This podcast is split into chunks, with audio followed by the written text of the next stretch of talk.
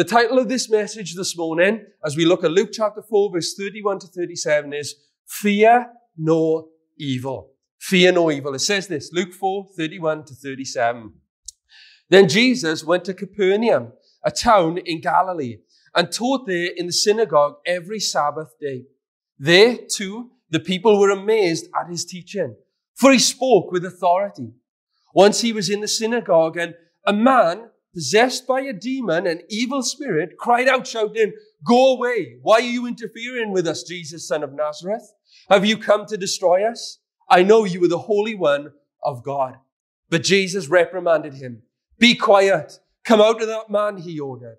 At that, the demon threw the man to the floor as the crowd watched. Then it came out of him without hurting him further. Amazed, the people exclaimed, What authority and, this, and power this man's words possess. Even spirits will obey him, and they flee at his command.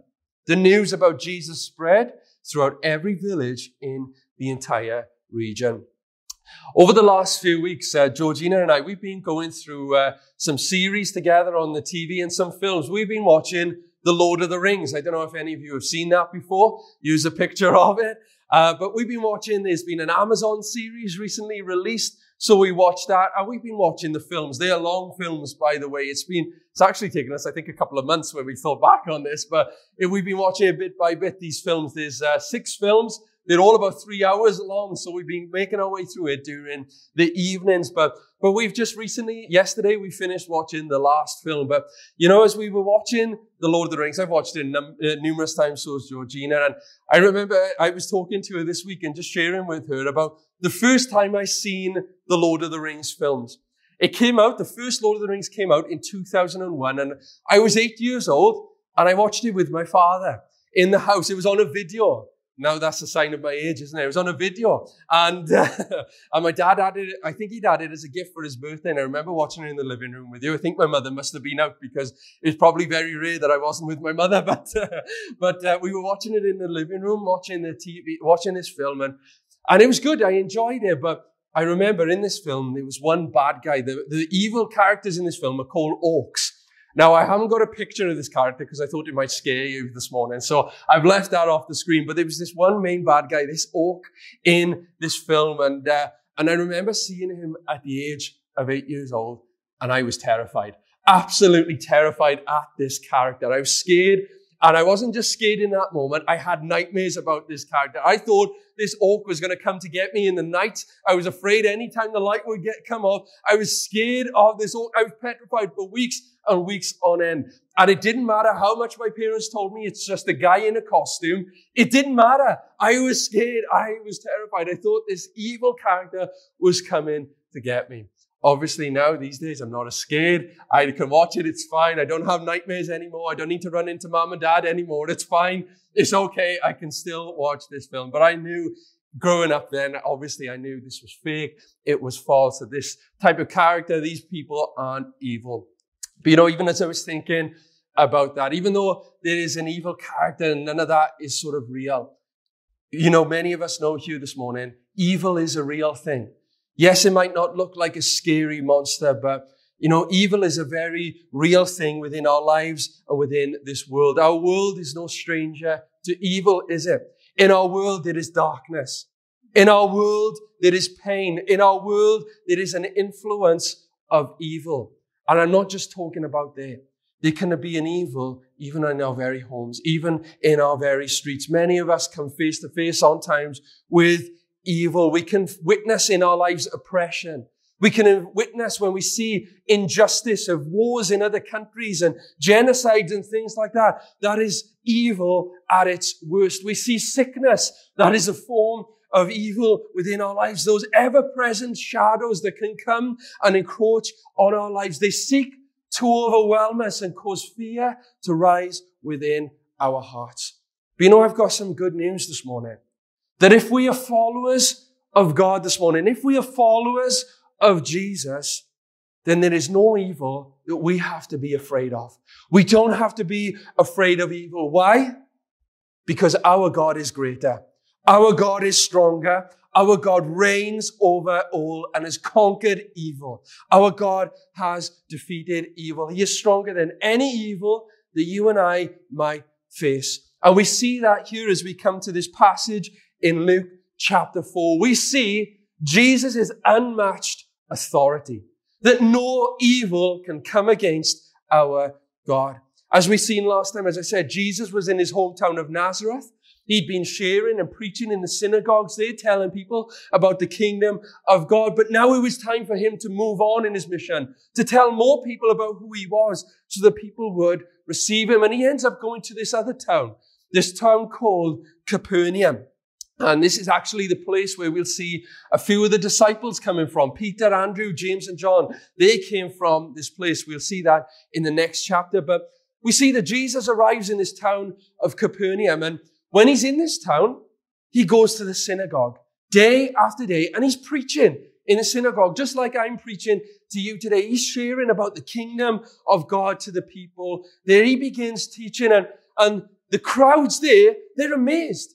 They're amazed because they're amazed at the authority his words character uh, carry. They've never heard anything like this. They, the audience is captivated by his words. I don't know if people are captivated to you this morning. I can see a few people have even nodded off. Brilliant. I pray you enjoy your sleep this morning. But, but you know, with Jesus, when Jesus is in the room, Everyone is captivated. That is the main thing. And people were blown away. Their minds were blown by Jesus' words. And says there, Luke 4 32, the people were amazed at his teaching, for he spoke with authority. You know, I'm so glad that our God's words, Jesus' words aren't just clever words. And they're not empty words. They aren't words that just tickle the mind, but these words have power. Jesus' words have power to change, have power to transform the worst of situations, have the power to bring salvation and life to all who would hear and listen. God's word is power. God's word is truth. God's word changes lives. And I'm so glad of that. And Jesus preaches his words uh, and preaches and they, it has this authority. And I love what Jesus said in Matthew 24, 35 about Jesus' words. It says this, heaven and earth will disappear, but my word will never disappear. I'm so glad of that. Through generation after generation, God's word will stand. God's word is truth. God's word will bring direction and God's word will stand. My words, you'll forget. But God's word, it will never fail. It will never, ever fail. But you know, I'm so glad that it's not just Jesus' words that has authority, but Jesus himself has authority. He has authority over all, including evil. Jesus has authority. He has authority over it all because we see that while Jesus was just preaching in this synagogue, all of a sudden this man comes in, the Bible says, and this man is possessed by a demon. Our God is real, but we also have an enemy who is real. The devil, Satan, he is real. And he has workers as well, which are demons, and they are very real as well. And this man, we don't know how, but this man was possessed by a demon and he comes in into the middle of a church service. Imagine that. We're here right now and all of a sudden a guy filled with a demon comes in in the middle of the service and, and we see this demon had come and filled this man and demons, you know, as I said, they are ruled by Satan. They come to harass people. They come to tempt people into sin. And ultimately, demons, the work of demons is to destroy Christians and followers of Jesus because that is Satan's ultimate strategy. Jesus said this about Satan, about our enemy. In John 10, 10, he said, the thief's purpose is to steal, kill, and destroy. But Jesus says his purpose is to come and give a rich and satisfying life. Now, we don't know about this demonized man. We don't know how he knew Jesus was there. We don't know his reason of turning up in this service. But what we do know is that Jesus is in the synagogue and this man possessed by a de- demon comes in. And as he comes in, this man comes in. This demon begins speaking through this man and shouting out at Jesus. He begins shouting at Jesus and he says this in verse 34. The demon does. It says to Jesus, go away. Why are you interfering with us, Jesus of Nazareth? Have you come to destroy us? I know who you are, the Holy One of God. Can you imagine how terrifying that must have been? Can you imagine how scary that must have been? This evil speaking in the middle of a church service. I'm sure if I was there, I'd be scared. If that happened right now, I'd be terrified. I'm sure I would. I'm sure you would as well. But then we see something incredible taking place. Our Savior isn't terrified. Our Savior isn't scared of any evil. It says this in verse 34, uh, in verse 34 and 35. Uh, it says there, it says, but Jesus reprimanded him, be quiet, come out of this man, he ordered. And at that, the demon threw the man to the floor as the crowd watched, and it came out of him without hurting him any further. We see here that this man, this demon, it responded to Jesus. It was scared of Jesus. Jesus wasn't scared of it, but it was scared of Jesus. And in verse 41, a bit further down, we see that Jesus has another encounter with another man. And it says this in verse 41, many were possessed by demons and the demons came out at his command shouting, you are the son of God. But because they knew he was the Messiah, he rebuked them and refused them to speak. We see here, Jesus has authority over the demons. But you know, it says something incredible there. The demons knew who Jesus was. They knew he wasn't just a prophet. They knew he wasn't just a preacher or just a miracle worker. They knew exactly who he was. He is the son of God. As it says there, verse 34, the demon says, I know who you are, the Holy One of God. As it said there in verse 41, you are the son of God. I want to say this morning, you might not believe that Jesus is the Son of God, but even Satan believes he's the Son of God.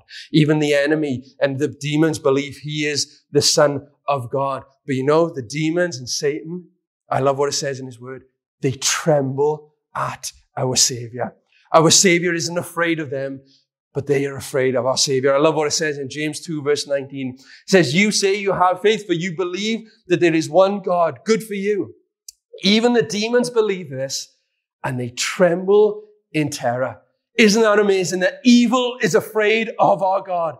Evil is scared of our God. And we see here Jesus proves his authority because he casts this demon out of this man. No evil can stand against our God. As it says there, this verse 35 to 36, be quiet, come out of this man, he ordered. And at that, the demon threw the man to the floor as the crowd watched, and they, then it came out of him without hurting him any further.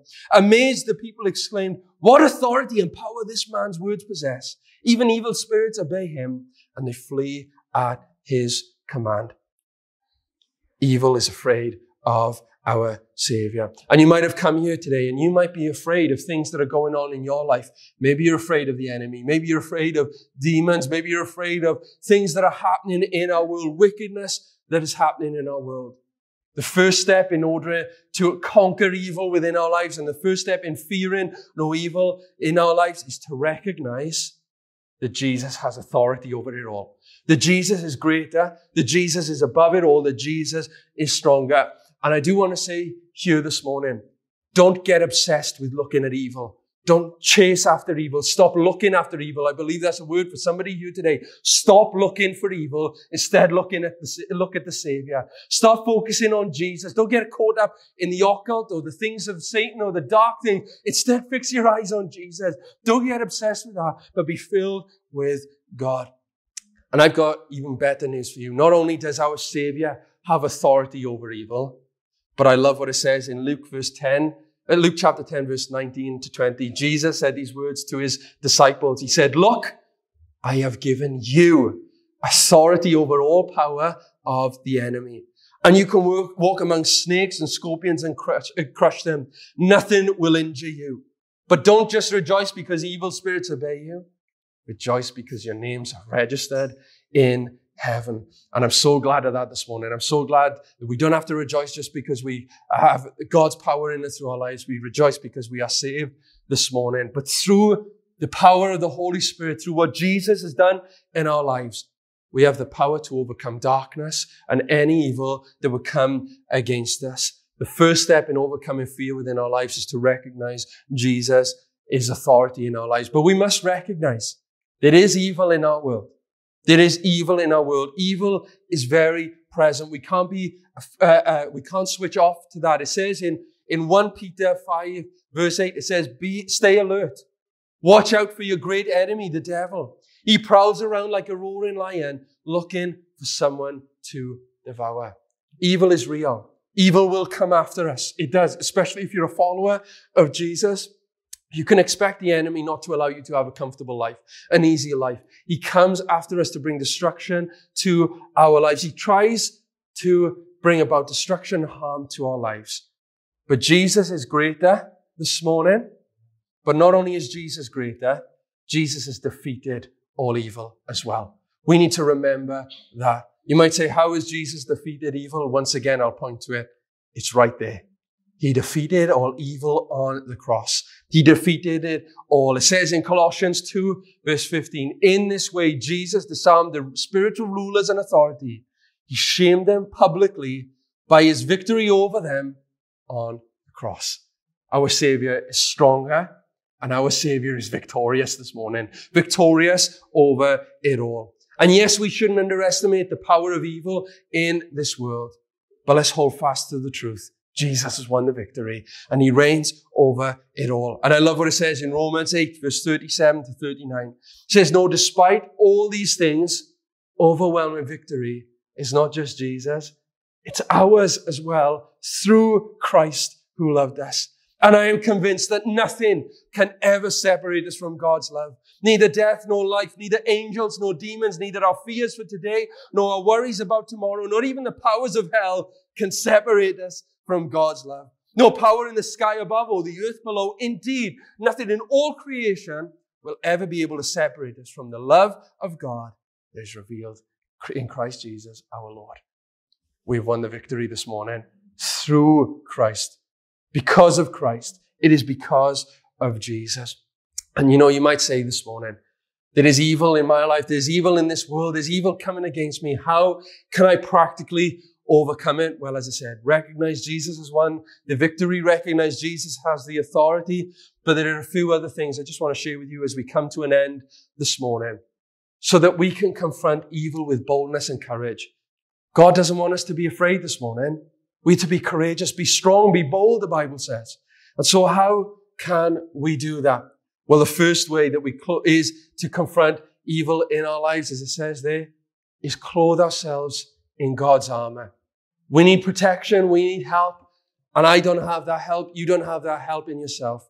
But I'm so glad the Bible says God's given us a spiritual armor that we can apply to our lives to protect us against every uh, weapon of the enemy, to stop evil coming against us in our lives. We've got the belt of truth, the breastplate of righteousness, the shield and the sword and of the spirit. We've got all these, the shoes which with the preparation of peace. We've got all these things to protect us against the enemy. And you might say, how can I put that on? Is there a physical armor I can put on every day? No, I'm sure people in Aberdeen would think you're weird if you're walking around with a piece of armor on, physical armor on. But we can apply it spiritually to our lives, clothe ourselves in God's armor every day. How? Through prayer and through faith. Say, Lord, today I'm putting on the helmet of salvation. In other words, Lord, protect my mind today. Protect me from the thoughts, evil thoughts of the enemy. Lord, may I remember that you, I am saved, that I am forgiven, that I am chosen. I'm putting that on today. That breastplate of righteousness. Lord, protect my heart. Guard my heart from anything that might come to tempt me and lead me astray. Shield, protect my heart. That shield of faith, Lord, may I absorb any doubts that come my way, but may I be strong today and may I be bold today and believe that nothing is impossible for you. When we apply the armor through faith, we are protected against the evil one and what he throw against us. And you might say this morning, Luke, I haven't got time to read the Bible every day. I haven't got time to pray every day. I want to encourage you. We do all have time. I do believe that. But I want to say, if you don't have time to read your Bible first thing in the morning, please make sure to make it a priority before you even get out of bed.